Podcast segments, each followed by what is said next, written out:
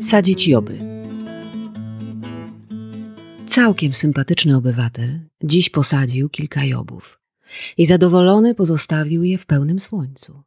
On się tych jobów nigdy nie wstydził, nigdy nie powstrzymywał się przed sadzeniem, nigdy też, co dziwne, nie spodziewał się, że urosną albo zakwitną. Tymczasem raz posadzony job powoli, lecz w sposób nieunikniony rośnie.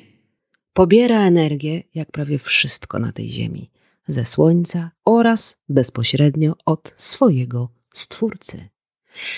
Z jego myśli, z jego wkurzenia, z jego pozornie opanowanej agresji. Zatem ten, co Joby sadzi, nieustannie je zasila. Znam wiele takich ogródków. Ogródek całkiem sympatycznego obywatela jest bardzo okazały. A ty, co sadzisz, kochanie? Job twoją mać. Sadzić joby. Jest to rodzaj przekleństwa używanego dość powszechnie w północno-wschodniej Polsce, na wschód od Białego Stoku. Nie pomijając jednak tego słynnego miasta. Ale wiem z całą pewnością, że na przykład kujawsko-pomorskie nie sadzi jobów. No w każdym razie nie w ten sposób.